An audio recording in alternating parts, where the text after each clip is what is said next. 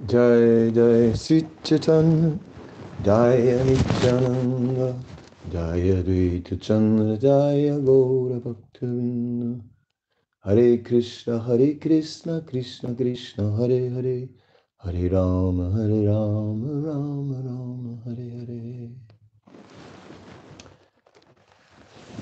How can we understand pure love? Um, how can we understand complete selflessness. Where does it exist? Such love, which is fully dedicated to just pleasing another and totally selfless, where is it found? Not in this world. Therefore, it is very difficult to understand the pure love of of Krishna, of Radha and Krishna, and and their most confidential devotees. Um, Ramananda Rai is such a confidential devotee. Um, when we read about the pure love of Srimati Radharani, um, I wanted to uh, just remind you of what is written in the Adi Lila Chaitanya Charitamrita, chapter 4. Text Adi Lila 439. Quote Only Radhika, by the strength of her love, taste all the nectar of my sweetness. Text 140. Although Radha's love is pure like a mirror, its purity increases at every moment text 141. My sweetness also has no room for expansion, yet it shines before that mirror in newer and newer beauty. There's constant competition between my sweetness and the mirror of Radha's love. They both go on increasing, but neither knows defeat. My sweetness is also newer and newer. Devotees taste it according to their own respective love. If I see my sweetness in a mirror, I'm tempted to taste it, but nevertheless I cannot. Text 145.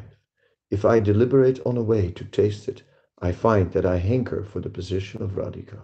Purport. Krishna's attractiveness is wonderful and unlimited. No one can know the end of it.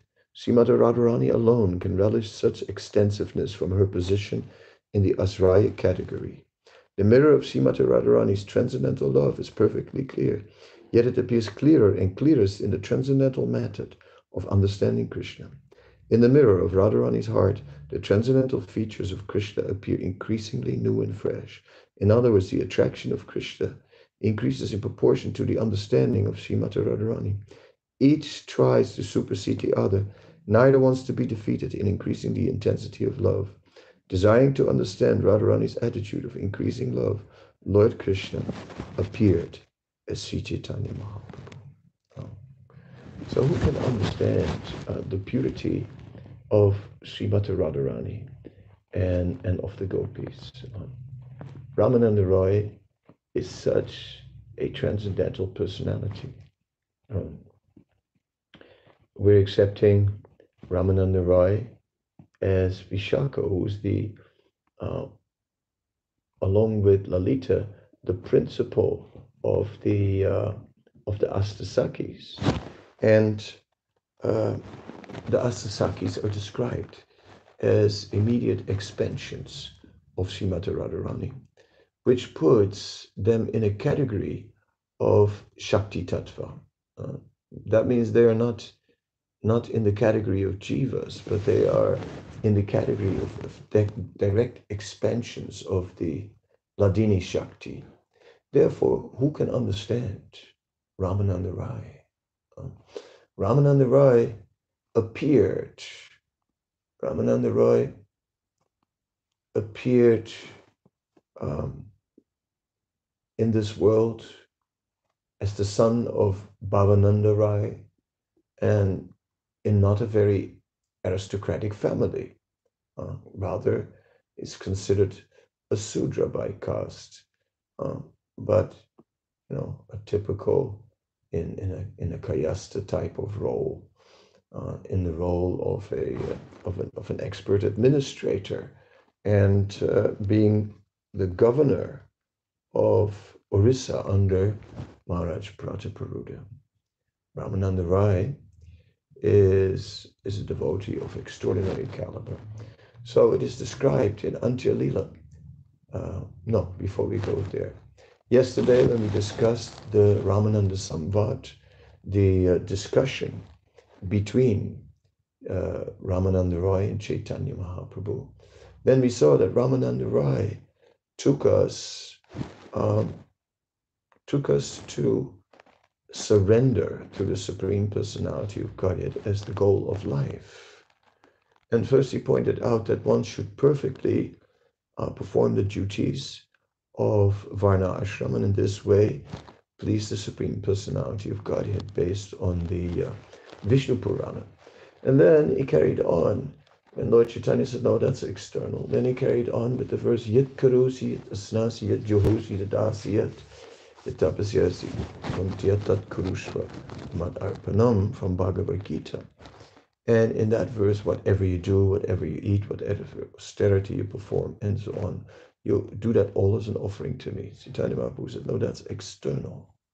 Uh, uh, then he just spoke about the Bhagavad Gita verse, Brahma Bhuta Prasanatma Susatina Kangsati. Um, Sarvasu Bhuttisumat Bhaktim Labate Param. The Brahma Bhuta Prasanatma verse is explaining that one first must come to the transcendental platform of realizing one is not the body, and then from there practice devotional service. But uh, Lord Chaitanya was still not satisfied, and then gradually he came to serving in the mood of uh, of of of neutrality, dasya, sakhya, vatsalya, and finally madhurya. Uh, so in the mood of madhurya, we're coming to the mood of the uh, gopis in Vrindavan, and then who could compare to the mood or to the loving mood of the gopis in Vrindavan. Uh, by, by no means. Uh, and then uh, it comes to Srimati Radharani and established Srimati Radharani as the topmost devotee. And uh, her love knows no match. And her love only can capture Krishna. Uh, in the Rasa dance, Krishna just uh, was Radharani was not satisfied because due to the fact that there were so many others, she could not enter into unique pastimes with Krishna. So she left the rasa dance. Then Krishna also left the rasa dance and followed her. And Krishna gave up the company of all those those girls, all the gopis, simply to follow Srimati Radharani. Mm. No one, no one can attract Krishna as as she can by by the purity mm, of her love. So this is the uh,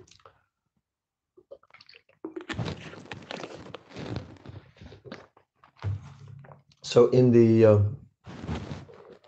in the Ramananda, Ramananda Samvad, uh, Ramananda Roy gives us like an overview of Prem Tattva. Uh, uh, meanwhile, Krishnadas Kaviraj Goswami uh, and is adding so many verses and there's so much ras there that the chapter, uh, Madhya Lila chapter 8 is, is very sweet. But if you really look at it, the focus is Prem Tattva. Then we are seeing in the Antya Lila again a description of Ramananda Roy.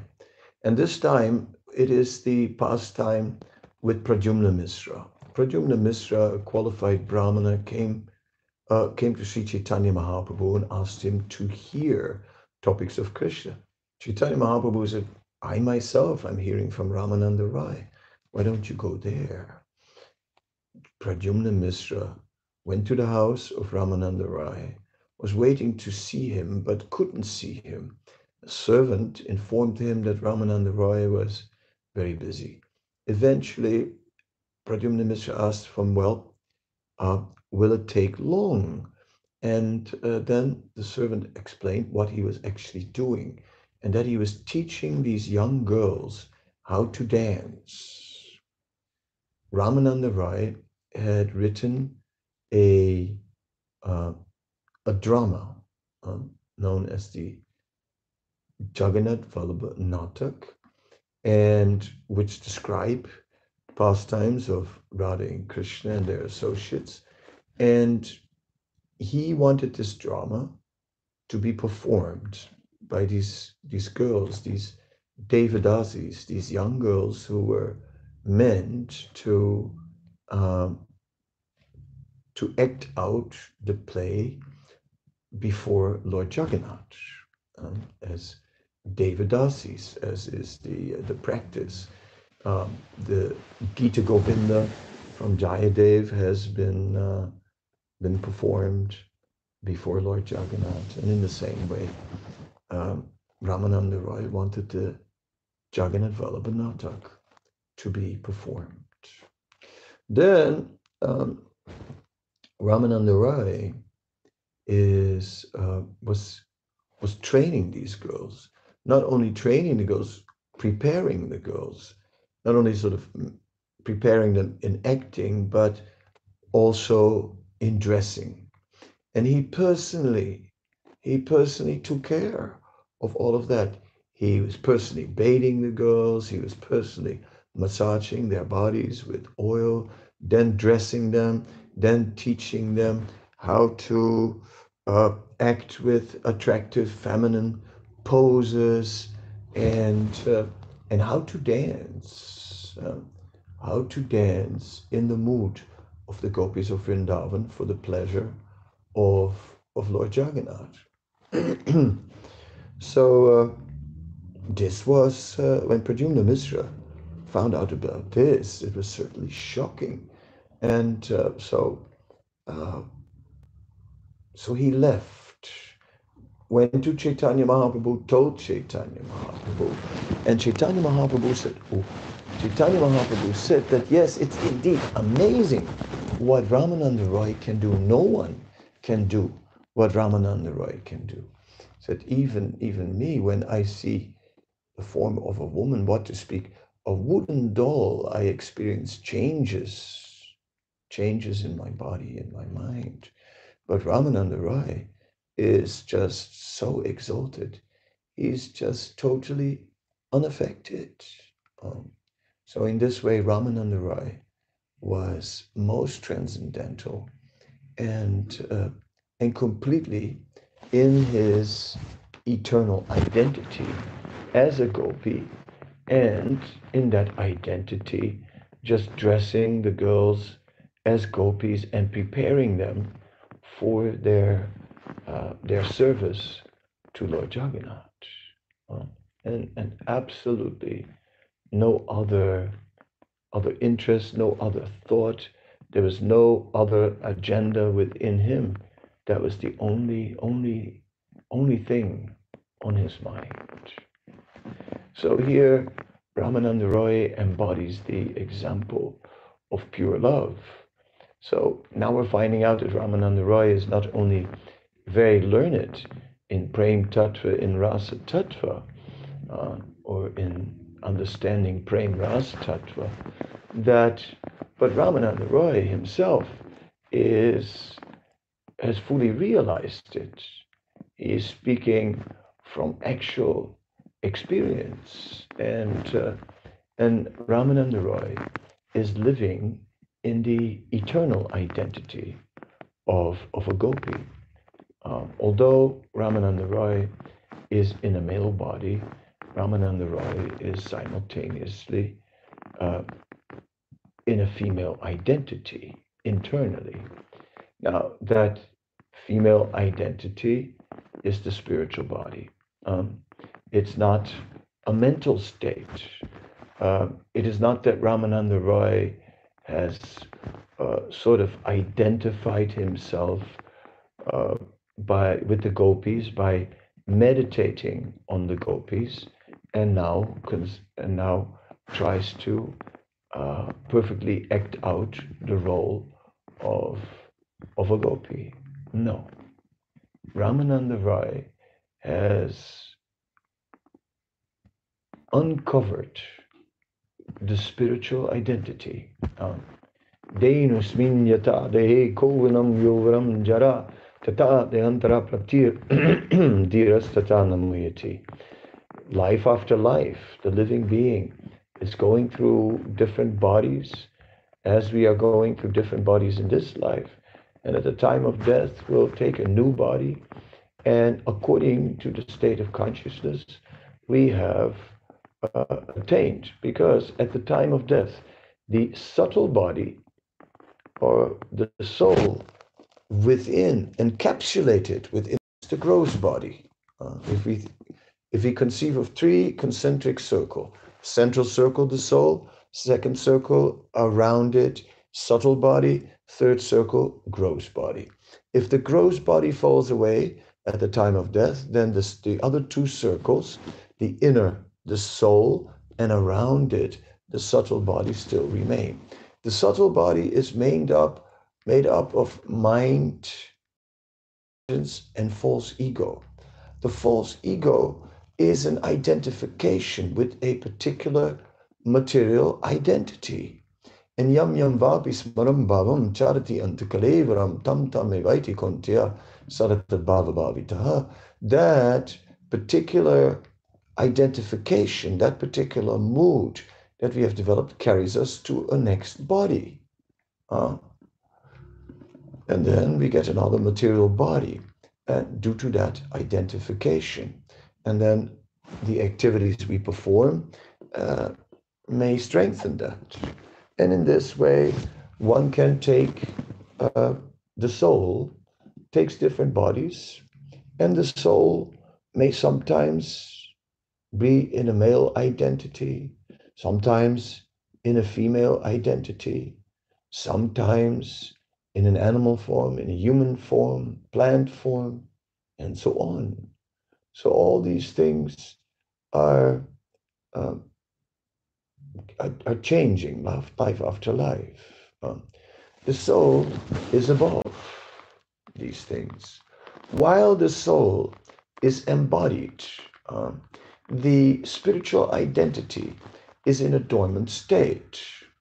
But the, process, the process of devotional service um, is purifying the soul and from is by entering into the uh, the consciousness and the mind becomes purified. The intelligence becomes purified. Uh, it is, the senses become purified. It is at indriyano mano buddhir asya distam uchate uh, that within the senses that is the seating place of lust. It, it refers to uh, the previous verse, uh, which describes lust. So lust is situ- situated in the intelligence, in the mind, and in the senses. then the uh, so devotional service purifies uh, purifies the consciousness from lust and purifies the mind from lust, purifies the intelligence from lust, purifies the senses from lust.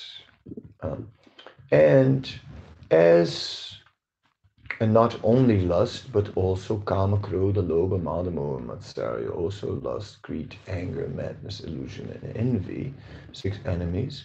And as these are, are being, these impurities are being removed by devotional service, the devotee attains his original spiritual identity.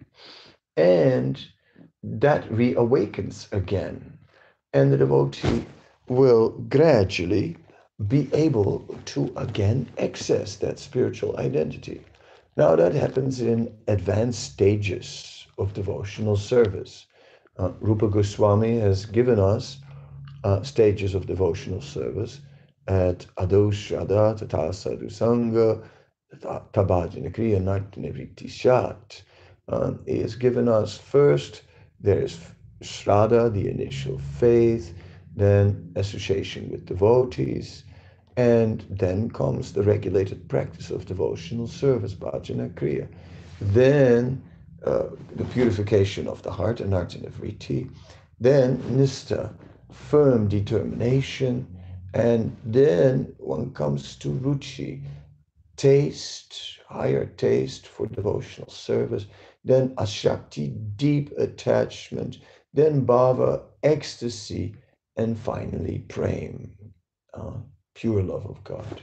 Now, in this way, Rupa Goswami is given these stages. The, uh, the, the spiritual identity is, is not, not known to the practitioner in the early stages. It's not, not accessible. Uh, although it is there, cannot be accessed, just like uh, a millionaire whose uh, bank account has been frozen is has temporarily been reduced to living in poverty, mm. having to borrow money left and right just to survive.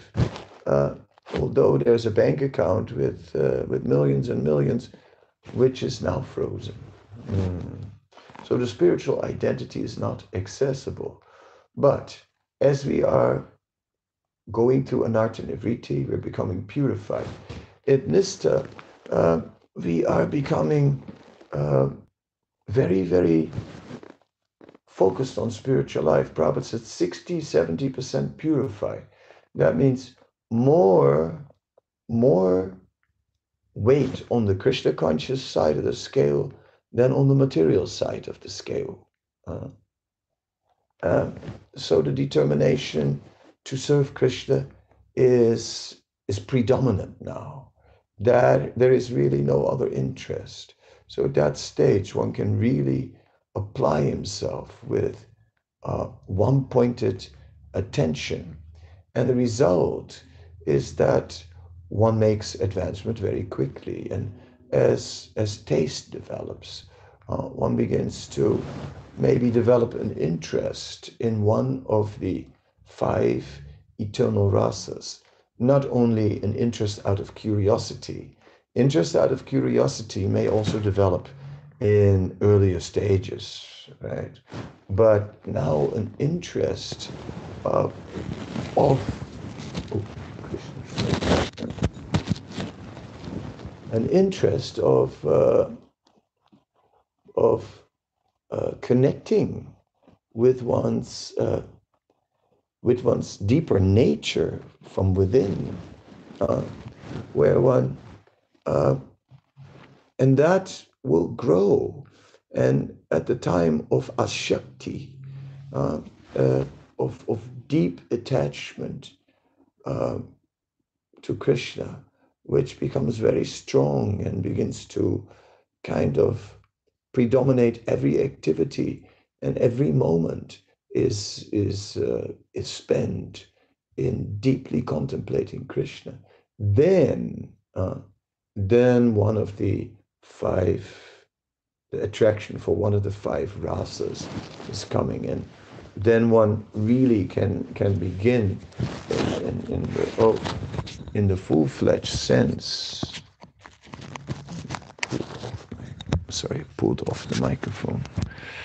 Didn't realize that then in the full-fledged sense, right, one can practice his uh, serving Krishna with attachment, and now with a particular type of attachment in one of the five rasas, and one become one begins to practice raganuga bhakti, the path of following, following the path of attachment, and one begins to follow a ragatmika devotee, a devotee, an eternal associate of Krishna, who's the personification of Rag, like for example Nanda Yasoda or the Gopis of Vrindavan or, or the cowherd boys. And so one, one comes to this Raganuga Bhakti and, uh, and the uh, emotional experience of Bhakti begins to increase and one enters into, into, uh, into bhava, in, into the ecstatic realm of devotional service.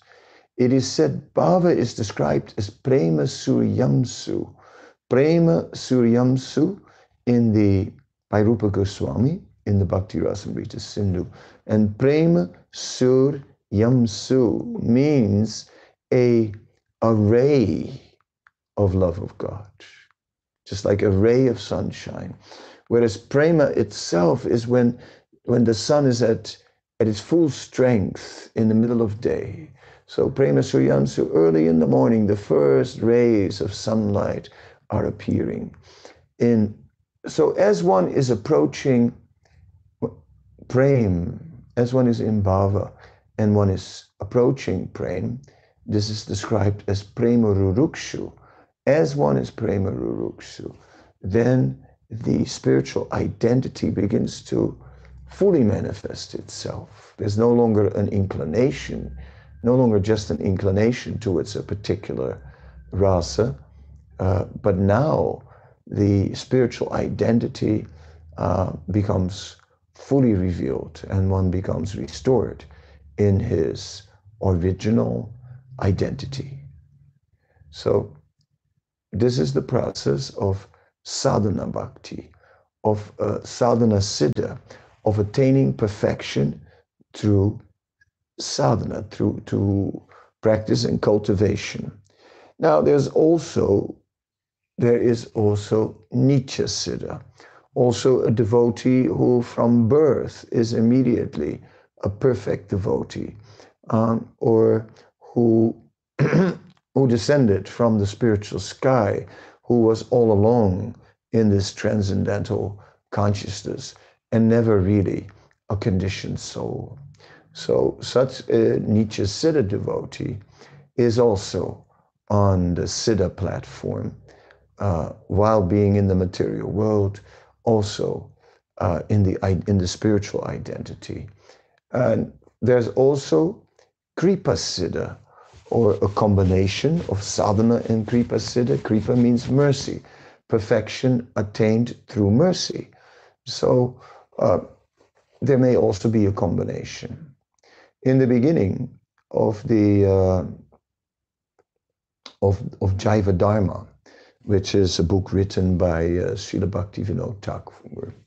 There's a description of a sannyasi, and this sannyasi uh, used to be an accomplished Mayavad sannyasi, but he found more and more dryness in this experience, and he just turned to uh, to Vaishnavism.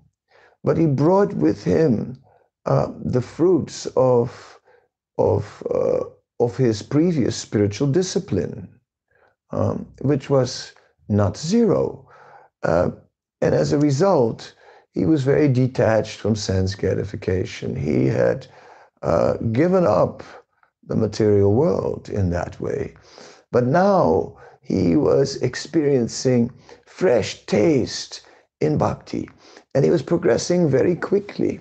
And as he was progressing very quickly, he came into the association of a great uh, realized uh, Paramahamsa Vaishnav, who then at one point uh, reveals to him his transcendental identity uh, and describes at the end of the Nisanta Lila uh, this uh, when Radha and Krishna uh, had to end the night and were about to uh,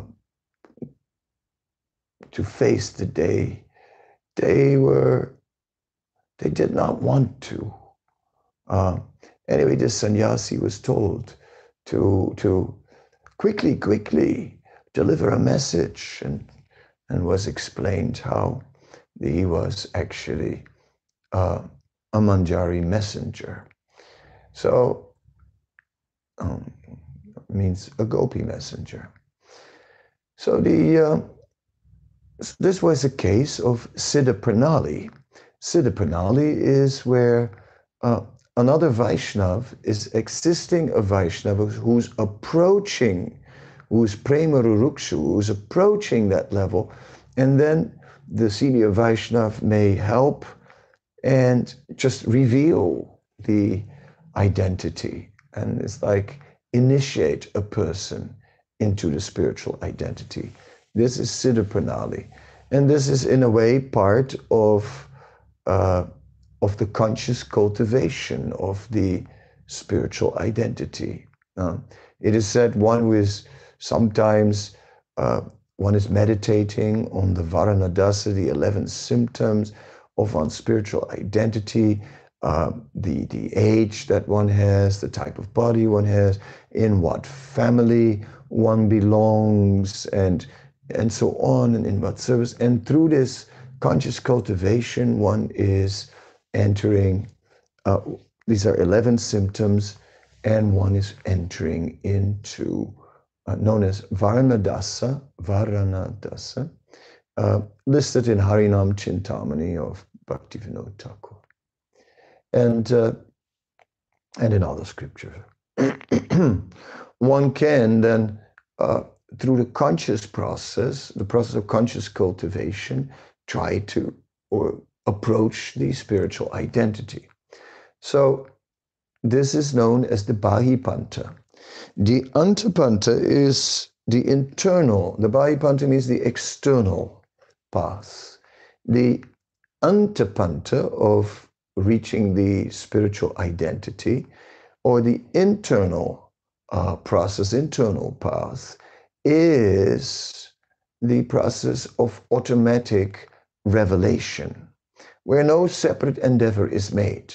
Raghunath Das was uh, instructed to uh, by Swarup Damodar Goswami in Antaranga Seva, in serving according to the eternal identity, and it was about automatic revelation. Uh, so it is described in the uh, uh, in Jaiva Dharma that Raghunath Das was given the Antapanta and Vakreshwar Pandit uh, with his disciples uh, Gopal Guru Goswami and his disciple Dhyanachandra Goswami were given the Bahipanta, and we find that uh, the uh, Dhyanachandra Goswami has written uh, a book on uh, on that uh, Smarana Archana Padati, if I'm correct.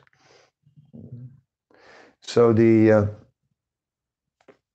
and in that book, the process of external cultivation of the spiritual identity has been described, which is not for neophytes, which is for those who are prema rurukshu.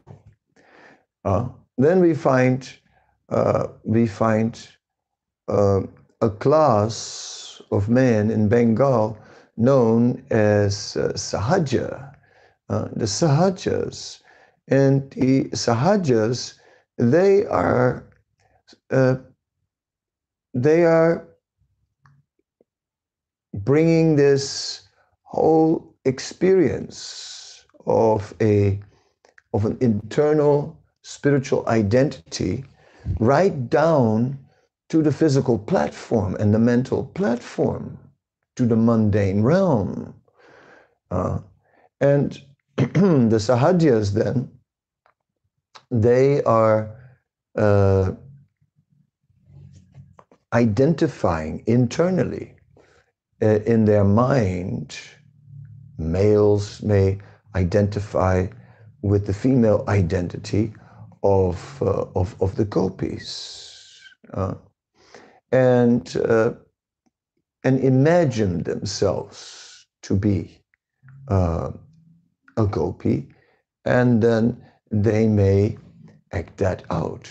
Uh, then there are um, many groups that developed, right, following Sri Chaitanya Mahaprabhu, who claimed a connection with Sri Chaitanya Mahaprabhu, but who were not following any scriptures, who were basically just for, just following uh, this process of entering into the uh, the female identity, uh, just like so these are described as, as Bauls and kartabhajas. And uh, there was a whole prominent uh, development of this in in Bengal, both in West Bengal, East Bengal, uh, Bangladesh, um, and uh, what can we say? Then it said that in some of these uh, uh, some of these groups um, were practicing what is called uh, left-handed um, left-handed tantric rituals. There was also Buddhist influence, um, and where the uh, male and female are seen as representing uh, divine energy, that the entire cosmos is also manifest in the body, just as there, there are rivers on the planet, there are there is like rivers in the body, and like there are um, so many a, a, macrocosmos, ma- microcosmos type of uh, similarity or correspondence is uh, is seen, and then what is happening is uh, yes. So they see them the male as the universal male principle, female as the female prakriti, and in this way there is ritualistic sexual activity, and uh, then we found a whole description about so this class of men um, are known as Bauls, uh, Kartabhajas, Sakhi Bheki. Some, uh, some then went so much into this female identity. Some men, um, I have some pictures of, of some men who lived their whole life in a sari, dressed like, like female. Um, some, uh, some ideas are there that like uh, the male should become pregnant, the male should uh, should should conceive right of of the spiritual identity, right?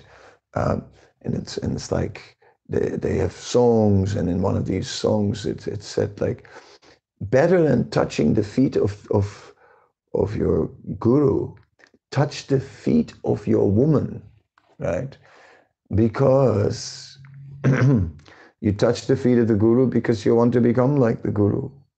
So you are touching the feet of your woman because you want to become like like her and then going into that female um, identity so this is all bringing uh, things down to uh, a level of uh, banal level, uh, banality, uh, uh to uh, a gross, perverted, mon-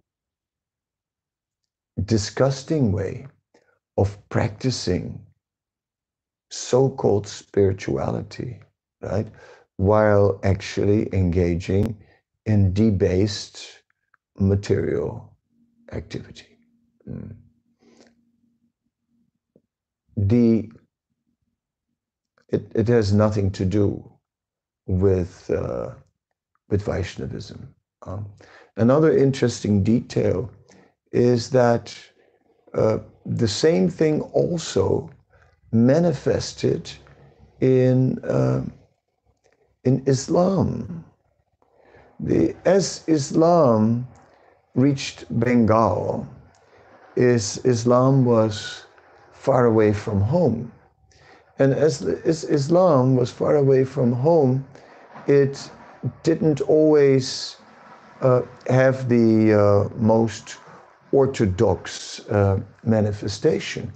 And we're seeing that uh, besides the military presence of Islam in, uh, in, in India, right, um, we see that there was also uh, the Sufis. The Sufis were particularly interested in visiting India. No wonder, uh, just like in uh, in the 60s and 70s, there was uh, a whole young generation turning towards uh, spiritualism and alternation of consciousness and so on. And India, India suddenly became like the promised land, right? India became the place where uh, actually such spirituality could be experienced. And, uh, and many of the yogis, many of the uh, uh visitors of the West wound up with, uh, uh, with a lower class spiritualist, the sadhus and the yogis showing, uh, smoking ganja, smoking marijuana, or the impersonalists uh, who were, uh, or yogis pursuing mystic powers. Uh, and uh, very few actually managed to uh, connect it with with Vaishnavas. Um, but somehow or other, uh, so the point is this: is that the Sufis also, uh, who came to India, they also uh, absorbed uh, many things from India, and then in Bengal there was a class of Sufis who fakirs who were like uh, austere. Um, the Sufi fakir is, is a class of men who is uh, practicing austerity, which is uh, not so central. Uh, austerity, renunciation is not so central in Islam. Marriage is really in the forefront. But then these fakirs, they also embraced this uh, same principle of uh, now being the, the bride of God, uh, which, which they had uh, apparently picked up from Christian influence in the Middle East. So some esoteric teachings came out, and some of these fakirs also took like a free form uh, experience of and and being female, right? And living in a female identity. So it was uh, interesting how it was a a, a cross uh, religious uh, matter, not only limited to uh, the direct followers of Chaitanya Mahaprabhu, but also under the influence of, of, uh, of the whole culture of Mahaprabhu. Uh, the Muslims also took it, and the Bose and, and the Fakirs were just like mixing freely in the landscape of, of Bengal. And in the beginning of the 19th century, this was uh, quite prominent. Uh, and then it's mentioned that both Orthodox, Orthodox Hindus, Brahmins, and Orthodox Muslims were rejecting these things. Uh, they were rejecting uh, these, these practices. But anyway, so uh, the Gaudiyas are also strongly uh, rejecting this. And the Gaudiya Vaishnavas or the Chaitanya Vaishnavas are not orthodox in that sense. Uh, orthodox means uh, loyal to the to the teachings. The of course the Gaudiya Vaishnavas are orthodox to uh, in in representing the teachings of Chaitanya Mahaprabhu. But the Gaudiya, the Chaitanya Vaishnavas, uh, to make that distinction, the Chaitanya Vaishnavas they are beyond being orthodox, but are actually realizing through the process of bhakti, as Rupa Goswami has, has fully delineated it in his Bhakti Rasamrita Sindhu, they are actually realizing uh, the Siddha Deha uh, uh, at a proper stage of their spiritual development, not at a uh, premature stage, not the premature Siddha Pranali, uh, but at a proper stage of their spiritual development. And then the Siddha Deha becomes revealed. Yeah, so obviously, um,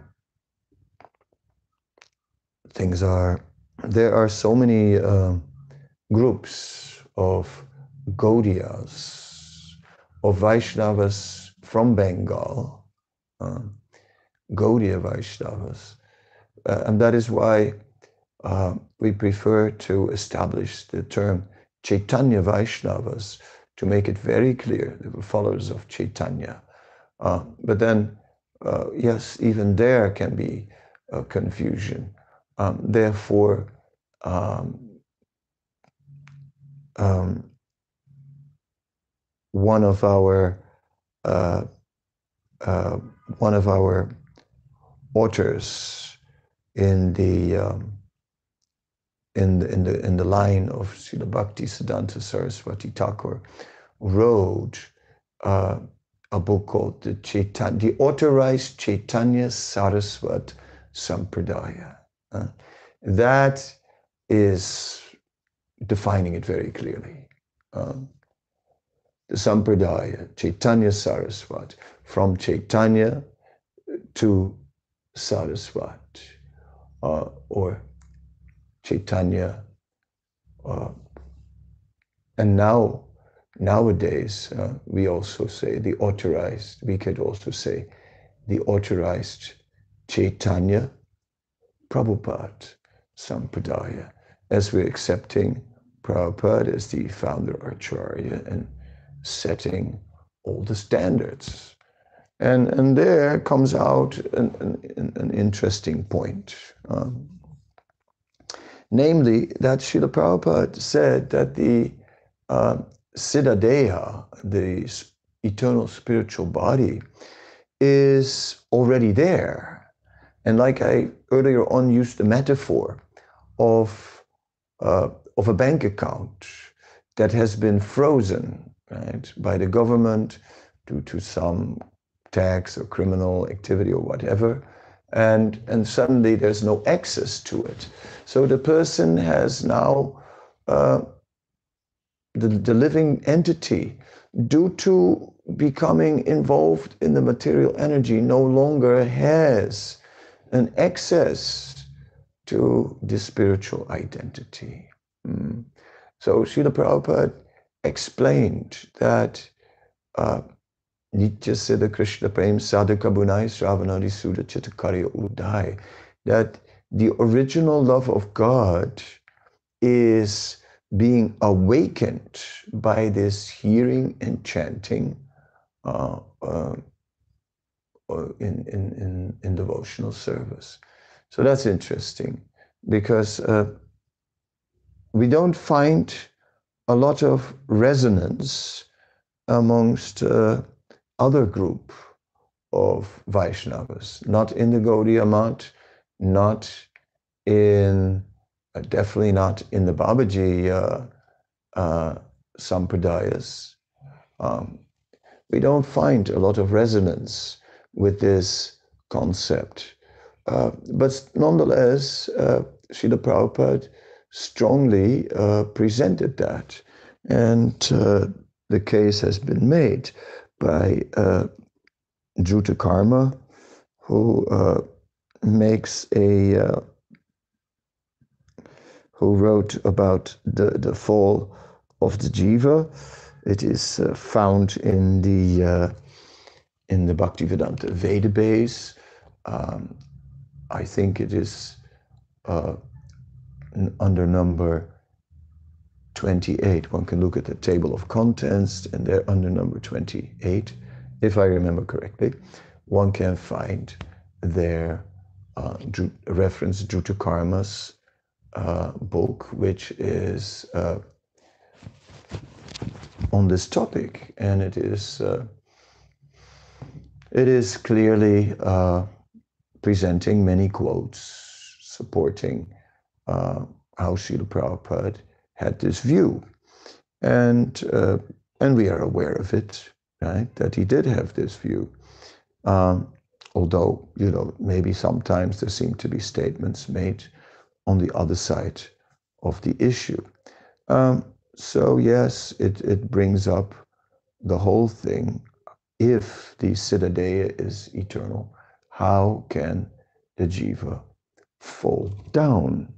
Um, well, the jiva potentially uh, has it within his nature because uh, his nature is to be independent. Um, he has been given independence. So the potential is there within the jiva. The jiva is not bound to love God. The jiva also can, has the independence to choose not to love God. Now, uh, then so many questions are being raised, right? Questions as to, uh, well, why would the living being in the spiritual world suddenly contemplate uh, on the, on matter and and choose not to serve Krishna any longer if if if the jiva is absorbed in an ocean of of uh, transcendental love. Excuse me. Ah, itchy nose. Ah, with a clean tissue. Yes. So the um, what about all this? Well, the um, the point is this: is that ontologically, this this capacity is there within the jiva. Hmm. Then obviously it, it cannot begin. The material world is known as the realm of ichadvesa, lust and envy. So it cannot be that suddenly love transforms into envy uh, in the spiritual world. But it is said that, okay, the living being is in its eternal state and then comes across the possibility the possibility of not serving, which is inherent in his nature. The possibility is given. So say, and as the living, being upon eternity is thinking about this possibility for a moment, then for that moment, the living being is in a mar marginal state, in the tatastha state, on the edge, uh, tata, the edge, is temporarily or for a moment not engaged in, in loving devotional service, for a moment just neutral, in a neutral state of on the edge, on the tatastha, a state from just pondering for a moment from, hey, I could also be Lord and Master instead of servant. Then comes the, the choice. Nah, now and returns immediately to loving service. Or, hmm, interesting. So, as the saying goes, curiosity kills the cat. Uh, so then, curiosity would be the first driving impetus to go towards the uh, material energy. Um, that uh, whole tatastha moment in terms of time can be just a flash. It can be just a flash, very short, right? Um, but before going, uh, the jiva would first, before being from the spiritual realm, go to the tatastha and then come down. That would be one explanation we can offer. Um, others may object to that. Uh, that is fine. Uh, but then, when we are saying that the living being would begin his journey as the uh, as as as a fallen in a fallen position as a badajiv, uh, then then, then first of all, we, we think of a beginning. there is no, no beginning, there's eternity. But then, so, because we say that then the living being comes into being as a Badajiv. No, the living being doesn't come into being like a Badajiv. Uh, the living being is eternal. Yes. So that we know from Bhagavad Gita, Never was there a time when I did not exist, nor you, nor all these kings. So, no, the living being is eternal. Yes. Now, but saying that we would be in this material world and it wouldn't be due to our own doing, but simply because there's different categories of living beings and we would be the fallen category, then how can we develop love for Krishna? That is my question. If I'm not responsible, if I'm responsible for being here, all right, I, I can accept that uh, that it was my foolishness and that Krishna is unlimitedly merciful by making arrangement for me to come back. But if I'm here by some arrangement that which is not mine, but from above, then how will I love Krishna if he's responsible for placing me here? So this is these are big questions that come up in this matter. Uh, there are more questions that that come up. Uh, and one question that comes up is addressed in um, in the chapter which it explains the uh, the Bhakti Kalpataru is or the the tree that expands from Chaitanya Mahaprabhu, the genealogical tree, is described over four chapters. And uh, these four chapters are um, then we get chapter 12 describes the branches from Advaita Acharya and Gadadhar Pandit. And then in one purport, Srila Prabhupada just is saying that generally the um, associates of Lord uh, of Advaita Acharya and Lord Nityananda are in either Sakhyaras or Vatsalyaras. But by the prolonged association of Chaitanya Mahaprabhu, they can also attain Madhurya Ras. So when we read that statement, then that opened up Pandora's box. Right? Then we said, what is this all about? Uh, does this mean that we can change, change Swarup, that we can change the eternal identity? Uh, if it was already there before, can we change?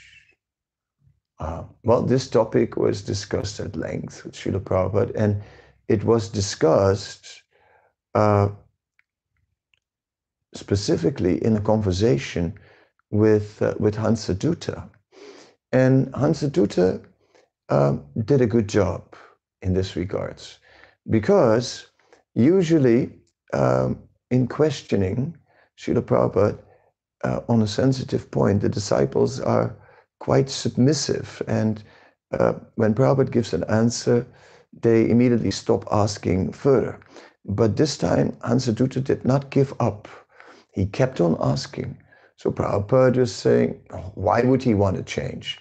No, said Hansadutta, yes, that's all right. But can he change? Uh, so after going up and down in conclusion, Prabhupada is finally saying, well, he can, but why, why would he? Uh, why would he? Now, now going back to the statement here in the uh, mm, in the chapter of the branches of Advaita Acharya and Gadadhar Pandit, um, that uh, generally the associates of Advaita Acharya and Nityananda are in in parental and friendship relationships, Vatsalya and Sakhyaras, and that by prolonged association of Chaitanya Mahaprabhu, they can also come to Madhurya Ras. Is it then that by the prolonged association of Chaitanya Mahaprabhu, uh, devotees are just becoming awakened to Madhurya Ras? That's interesting. Of course, on the other side, we see Murari Gupta, who is Hanuman, who wants to, who is asked by Chaitanya Mahaprabhu to worship Radha and Krishna, and who just cannot give up, who cannot sleep the whole night, and in the morning falls at the feet of Mahaprabhu and says, I how can I give up the feet of my Lord Raghunath? How can I give up the feet of my Lord Raghunath? I cannot, but I can also not disobey your order. Therefore, I'd better die. And Lord Chaitanya just picks him up and embraces him and says, You are, and he, and he writes on his forehead, Ramdas. And he said, You are Hanuman, you are Hanuman. And, uh, and he is so pleased to see that he remains fixed in that rasa. So, can the living being change his rasa? Uh, why would he? When that rasa is, is totally fulfilling. But can he? Yes, he can. And by the influence of Lord Chaitanya. That is how it appears to be from from these statements. And and I know I said that would be opening Pandora's box. And now I'm putting the lid back on Pandora's box and and leave it to you what to uh, to carry on with whatever escaped from that box. And I'm trying to keep the lid on it now because I don't really have a lot more information from uh, from Srila Prabhupada on this matter. Hmm.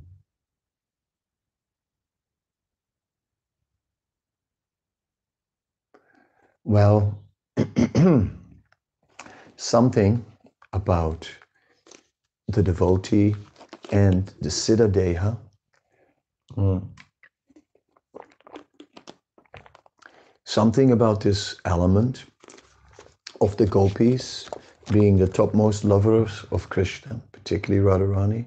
Something about the female identity. Something about so many male devotees who are listed in the Gaura Ganoddesa Dipika as females in the relationship with Krishna because now Chaitanya Mahaprabhu is in the mood of Radharani. So he is both, he is Krishna, but also Radharani, because when he is in the mood of Radharani, he, he, he becomes Radharani. So he's Radha in Krishna. And now, since he's in the mood of Radharani, Radharani has her intimate associates in the form of so many gopis. Um, and therefore, many of these intimate associates have now appeared in male forms so that they can associate intimately with Sri Chaitanya Mahaprabhu. Hmm. With Chaitanya Mahaprabhu, these rasas are not experienced because Chaitanya, in the sense, not between Mahaprabhu and his followers. It is said that between Mahaprabhu and his followers, there is only dasya, only servitorship, right? And uh, all the other rasas are directed towards Krishna because Chaitanya Mahaprabhu is acting out the role of a devotee, the role of Radharani. He's not acting out the role of Krishna reciprocating with his devotees like that.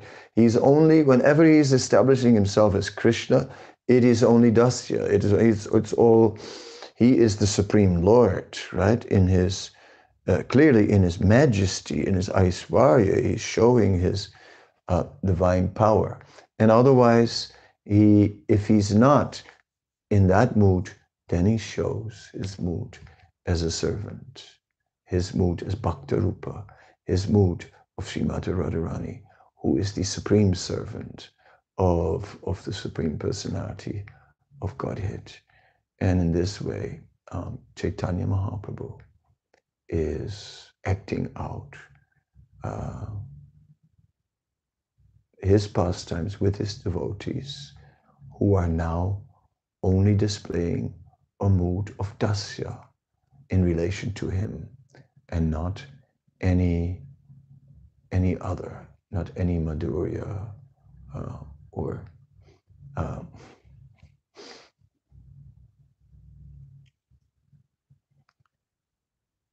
of course we see mother mother sachi uh, being parental towards Lord Chaitanya. And she is, definitely.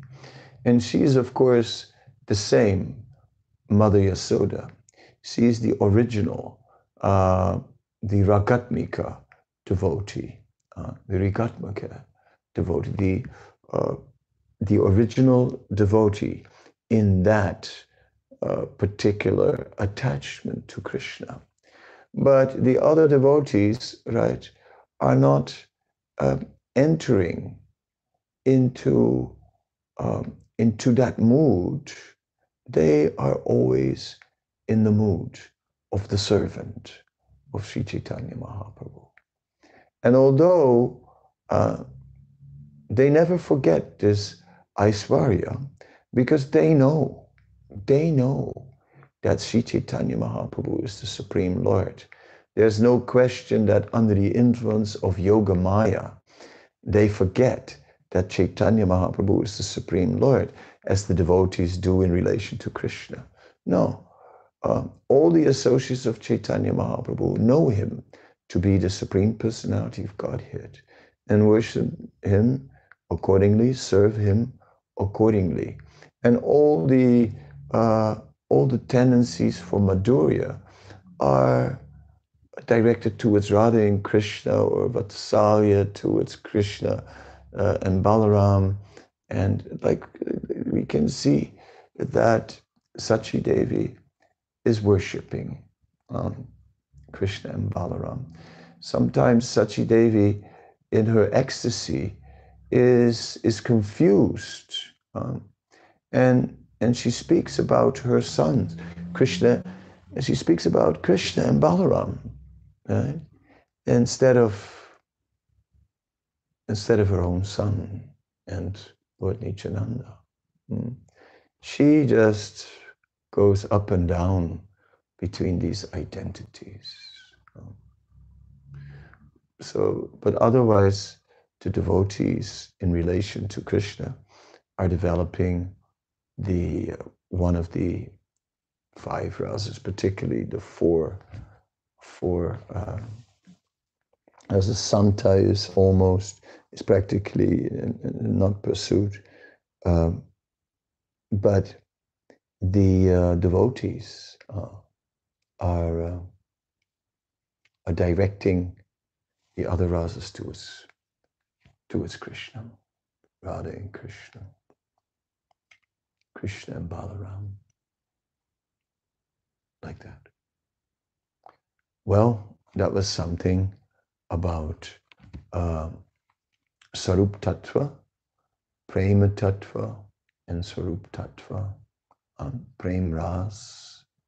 Uh, these topics are like the higher topics of, uh, of Chaitanya Mahaprabhu's teachings. Um, so, with this story of Ramananda Roy, I am back in the Antya.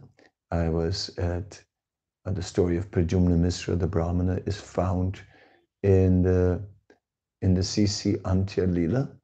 Uh, five. Mm.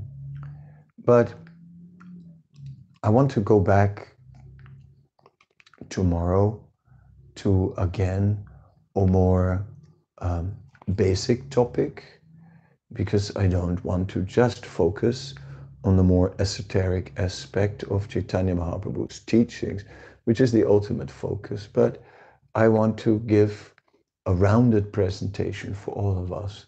And therefore, tomorrow, I want to speak about Chaitanya Mahaprabhu and the Bhagavad Gita. So, looking forward to seeing you then. Hare Krishna. Srila Prabhupada.